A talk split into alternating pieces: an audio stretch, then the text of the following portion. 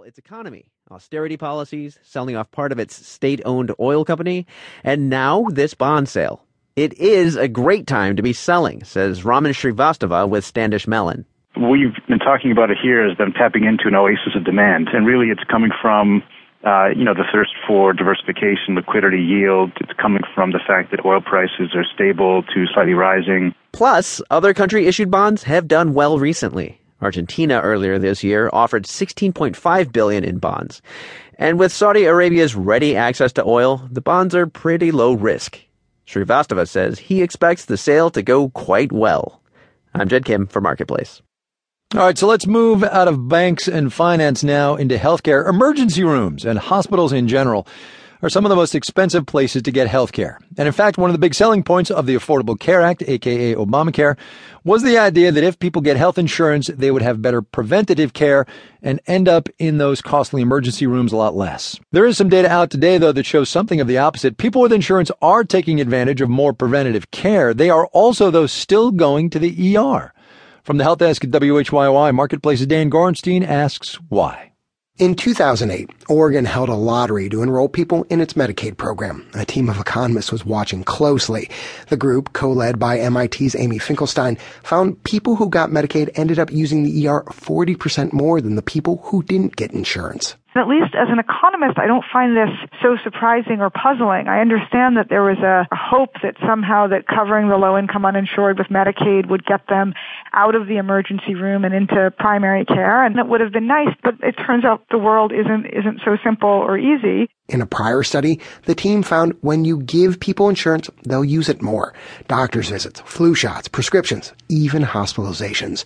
The new study out today backs that up regardless of how well people are insured, people are still going to depend on the emergency department as a core place to receive care. University of California, San Francisco Emergency Department Dr. Renee Hsia. And we also have noticed that as our patient population gets older, we have more complex diseases. There's um, higher acuity things presenting to the ED. Hsia says also patients' doctors send them to the ER, and sometimes people can't get an appointment quick enough, so that's why they end up there. Here's the bottom line, though, says Harvard economist Kate Baicker, the other co-lead on the study insurance makes the emergency department affordable. People didn't go because of the big bill they got when they showed up. Now that it's affordable, people go more. If the goal is to keep people out of the emergency room, Baicker says the time has come for a new strategy. I'm Dan Gorenstein for Marketplace. Slow start, slightly better finish on Wall Street. Today we'll have the details when we do the numbers.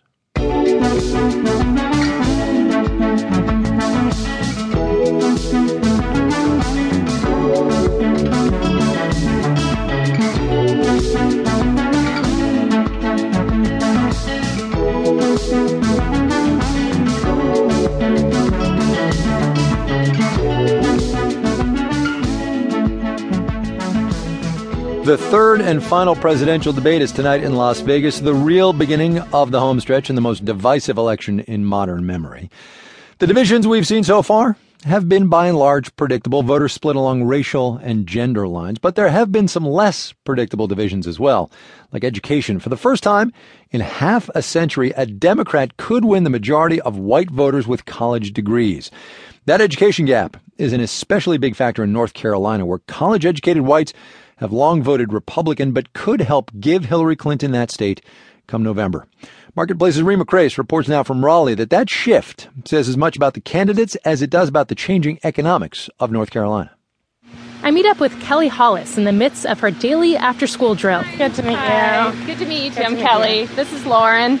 10 year old Lauren runs into the house to get ready for soccer practice. 13 year old Riley, already sweaty and mud stained, takes a break before soccer round two. He has his second practice this afternoon, so it's a busy afternoon for us. Inside, Hollis immediately points out a glossy postcard laying on her kitchen table. I think the first Hillary ad that has come in the mail. Oh, did you just get that today? Uh, yesterday. It came yesterday. Why is this Clinton ad such an event? I honestly, I mean, as a registered Republican, never get marketing materials from the Democratic Party. She's still a registered Republican, but she's getting marketing materials because she was so infuriated by Trump after watching the first debate that she signed on to support Clinton. I wasn't a fan of Hillary Clinton, but when I realized that that was my only option, a protest vote didn't